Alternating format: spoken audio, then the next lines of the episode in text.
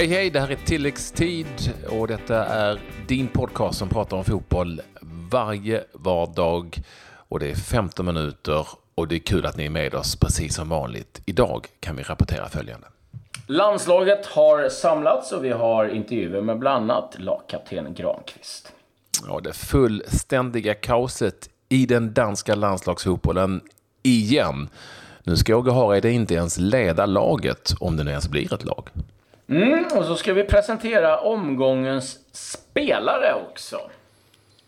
Kan ha varit eh, den omgång då det har varit som allra enklast att ta ut en spelare. Det är svårt ibland, men den här gången satt juryn inte speciellt länge. Vi återkommer om detta. Vi inleder med... Lite gruvade vi, men inte mycket.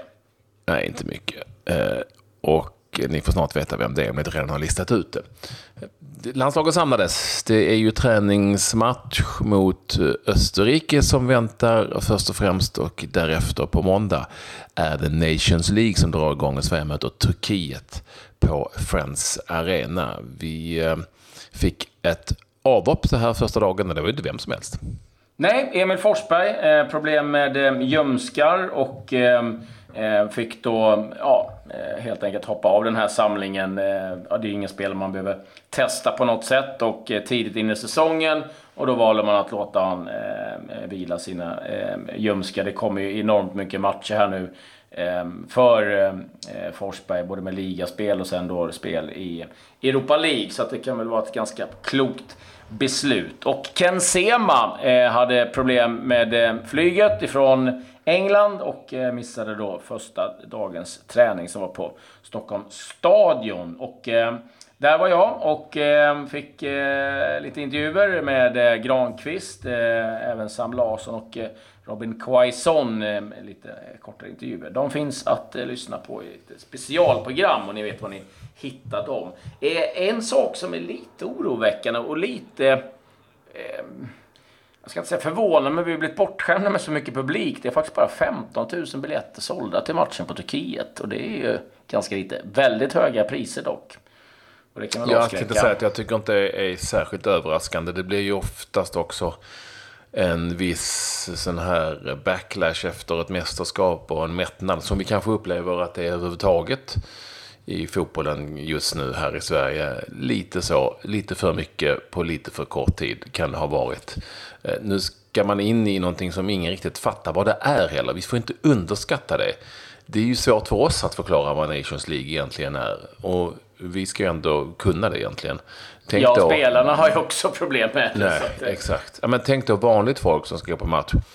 De ska då först och främst på något vis inse att det här kanske är på riktigt, fast det inte riktigt är på riktigt. Det är ju den känslan man har. Och så ska de då betala eh, 800-900 spänn för biljetter som är bra. En hel familj liksom på, för 1500 spänn kanske. Ah, det är lite för mycket sent en måndag kväll också. Det är inte mycket barnfamiljer som kan gå då när det är skolor och dagis och sånt eh, dagen därpå. Jag är inte jätteförvånad, absolut inte. Förvånad är jag över att förbundet inte har lagt sig på mycket, mycket lägre biljettpriser. Där har man verkligen ja, överskattat VM. för det tyckte jag att man var ganska bra på innan. Alltså, jag, jag, det var mer förvånad med. Vi har haft 45-50 000 och nu är det 15 med, med liksom ett landslag som kommer hem för första gången efter VM-succén. Det var lite det jag kände kanske. Men, eh, Men det är kvalmatcher och det är viktiga kvalmatcher. Då har man fattat vad det har varit. Jag, är ja. jätte, jag tror säkert att den här produkten som det så fint heter, folk vet inte vad det är för någonting. De vet inte vad de köper. Och dessutom, glöm inte, sent en måndag kväll. Nej, nej. Mm. Är, man går inte man ur huset. Nej, så är det. Sen så kan jag hålla de med åker, De åker jag... inte från Jönköping till, i bussresor till matchen. Nej, det, är det, som gör. det gör man inte. Eh, men så ska jag också säga det att kort sammanfattat med Nations League, det är att eh, man kan eh, gå direkt, eller man kan få en plats i EM via Nations League. Och kanske eh, viktigast av allt, eh, du kan påverka lottningen till i din EM-kvalgrupp. Går det dåligt i Nations League så kan du få en betydligt tuffare lottning. Det är väl någonstans där man får börja, för sen är det en jävligt snårigt, ursäkta uttrycket. Men eh, så är det. Men, Framförallt kan man eh, väl säga att det är, vikt, det är viktiga matcher. De ska ja, vinnas helst. precis. Eh, vi börjar där. Eh, viktiga matcher. Eh, vi har... Eh, Ja, om vi tycker att det är lite jobbigt så kan vi ju eh, ta oss ner över sundet, för där är det totalt Jag vet var du ska någonstans. Nej, men vad händer? Jag har ju lite danska kollegor som jag har varit i kontakt med också som säger att det är det är fullständigt kalabalik. Kortfattat då så har ju då förhandlingarna strandat mellan DBU, som är det danska förbundet, och det danska herrlandslaget i fotboll. Ni vet ju att damlandslagets förhandlingar för ungefär ett år sedan gick åt skogen och att Danmark faktiskt vill lämna VO där i eh, kvalmatchen mot Sverige. Och Danmark kan ändå faktiskt gå vidare. Det är ju helt sjukt bara det. Vi lämnade alltså walkover i ett europeiskt kvalspel. Ja, och nu är det alltså... Ja, men då ska man ju bort. Men nu är det alltså då så att eh, inför Nations League-matcherna här så eh, är de inte eh, överens.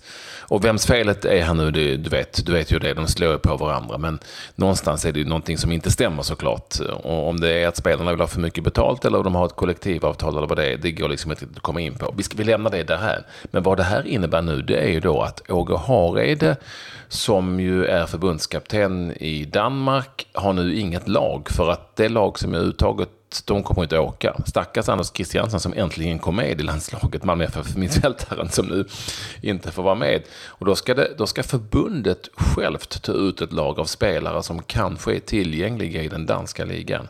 Men blir de, så, blir de sådana här så svartfötter då, eller? Ett poddtips från Podplay. I fallen jag aldrig glömmer djupdyker Hasse Aro i arbetet bakom några av Sveriges mest uppseendeväckande brottsutredningar går vi in med hemlig telefonavlyssning och, och då upplever vi att vi får en total förändring av hans beteende. Vad är det som händer nu? Vem är det som läcker? Och så säger han att jag är kriminell, jag har varit kriminell i hela mitt liv men att mörda ett barn, där går min gräns. Nya säsongen av Fallen jag aldrig glömmer på Podplay. Jag vet inte. Och jag är osäker på om man kan ta ut... Man kanske måste ta ut amatörspelare.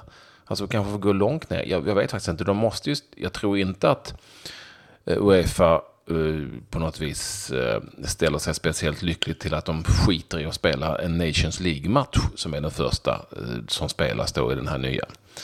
De möter Slovakien, Slovakien först i en träningsmatch och sen möter de Wales i Nations League. Så Åge Hareide och Jon Dahl Tomasson som är assisterande förbundskapten, de kommer inte leda det här laget för de kommer inte ha tagit ut det. Ja, ni hör ju själva. Och det här är ju stora rubriker Eh, Eh, enorma rubriker i Danmark där ju fotbollen är stor. Samtidigt som då Danmark ska spela en, en avgörande match, kvalmatch mot Sverige eh, när det gäller damlandslaget. Eh, och då kan man säga att den i Danmark i varje fall kommer lite i skymundan, minst sagt, för det här som har uppstått. Och folk är vansinniga och jag kan bara tänka mig hur Åge Hareide tycker och tänker, förbundskaptenen. Han har inget lag.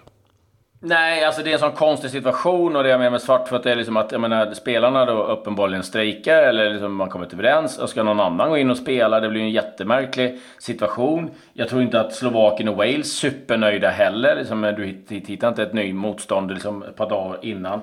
Nej, eh, nej, det här är en trist soppa. Det, det, det kan alltså det... bli så har jag förstått nu med hjälp av danska kollegor, det kan bli så att de får ta ut spelare under division 2, eller division 2 neråt i det danska systemet. De är inte proffs, som är semiproffs.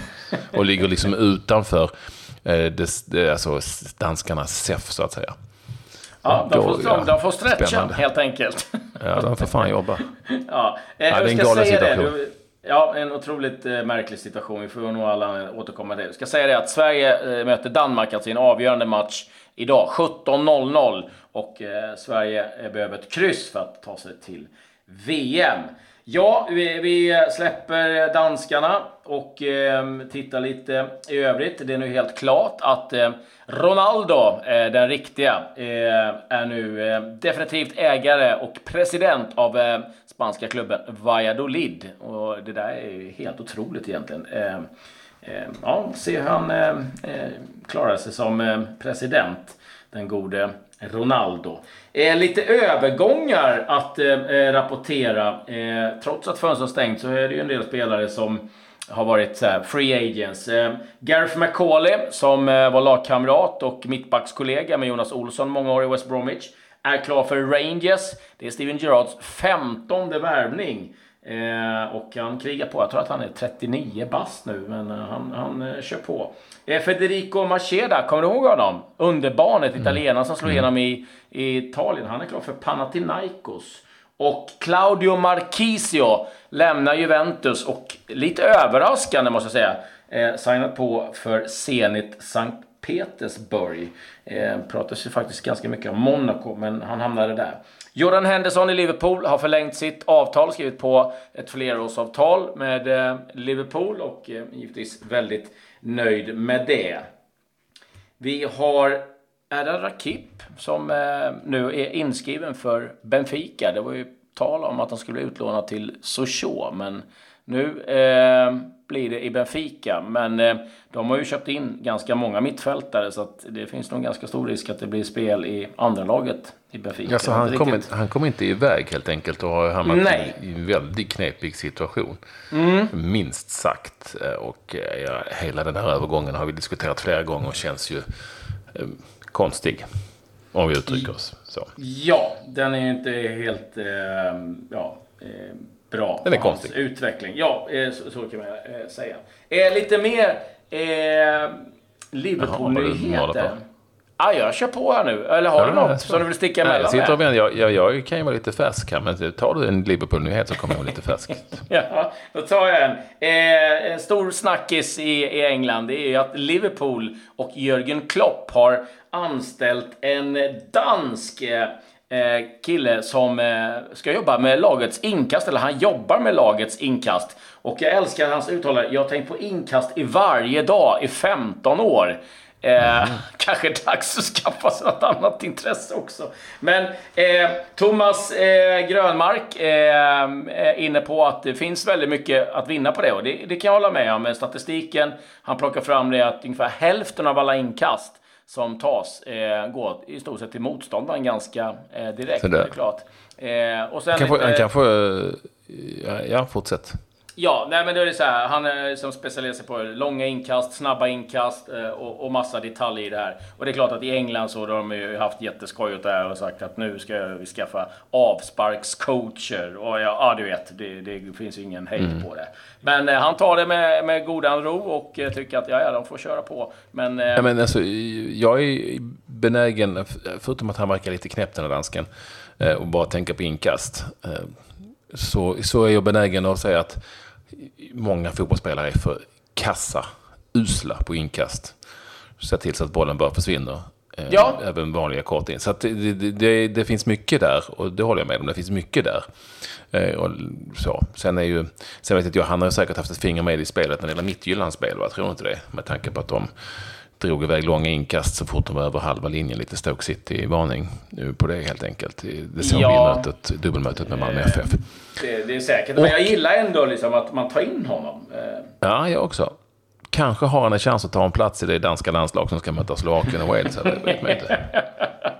ja, det är mycket inkast.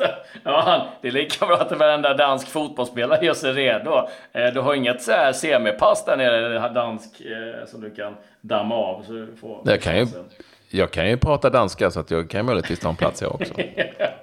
Först möta, möta Wales. Eh, uh-huh. Ja, du hade några färska nyheter sa du.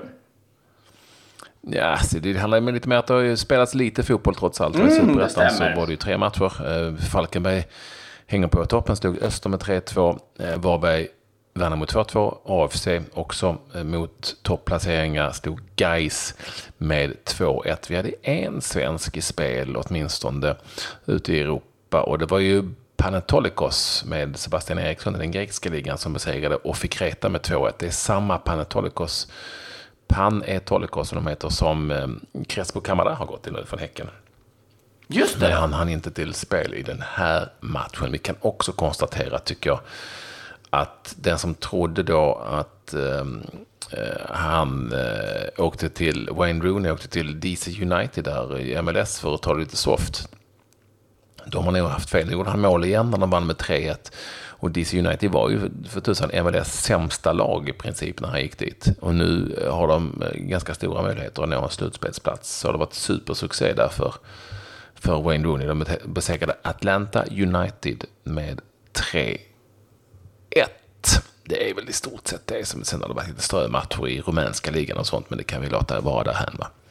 Ja, vi, vi släpper dem den här gången. Eh, jag har lite eh, övriga nyheter jag kan rapportera. Nej. Eh, jo, vi pratade ju om det här eh, om att man i England ska införa gula kort till eh, tränarna och att de kan bli avstängda. Nu har man släppt eh, första då rapporten för att i ligan, Championship League 1, League 2 så är det ju fysiskt domaren går ut och ger ett gult kort. Men i Premier League så får man typa den till sig. sig. Och det är nu visar sig att det är en tränare som har åkt på en varning och det är Pochettino i eh, Tottenham. Och, eh, så nu har han en varning. Fyra varningar och då är man avstängd en match. Och får man sen åtta då blir man avstängd i två matcher. Och eh, ja, det finns nog en del hetlevrade herrar i eh, de nedre eh, ligorna som kommer få sitta av en och annan match eh, framöver. Men om man slappt släppt den där detaljen i varje fall. Och sen en efterlysning som jag tycker är lite rolig från Gary Neville, ägare, eh, delägare i Salford City tillsammans med Giggs och eh,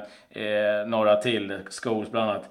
De har fått sin traktor stulen, Salford. Så nu har han gjort en efterlysning bland sina fyra miljoner eh, följare på Twitter om någon som sett hans, eh, deras traktor. Jag, jag, jag måste säga, ursäkta jag skrattar men eh, någon åker iväg med den här trakten. Någon, någon borde ju ha sett någonting kan man tycka med en eh, illröd traktor som åker omkring i Manchester. Men ja. vi, får, vi får hoppas att han får, får tag i den. Men andra så är det någon bonde som är väldigt nöjd där i Manchesterområdet. Eh, det var vad jag hade att eh, rapportera.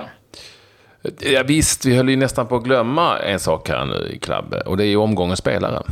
Ja, precis. Eh, och som du var inne på, det var väl kanske inte jättesvårt eh, att, att välja spelare den här gången. Och det var ju en spelare som hade en ny roll i sitt lag och eh, låg bakom en efterlängtad eh, derbyseger för Djurgården. Vi pratar givetvis om Erik Johansson. Som får en klocka från Karl Edmond som alla andra omgångens spelare får. Och eh, vi gratulerar honom till eh, den här utmärkelsen. Nu säger vi tack och hej. Lyssna på oss igen imorgon och missa inte Klabbes landslagsintervjuer. Mycket, mycket lyssningsvärda. Adjö! Adjö.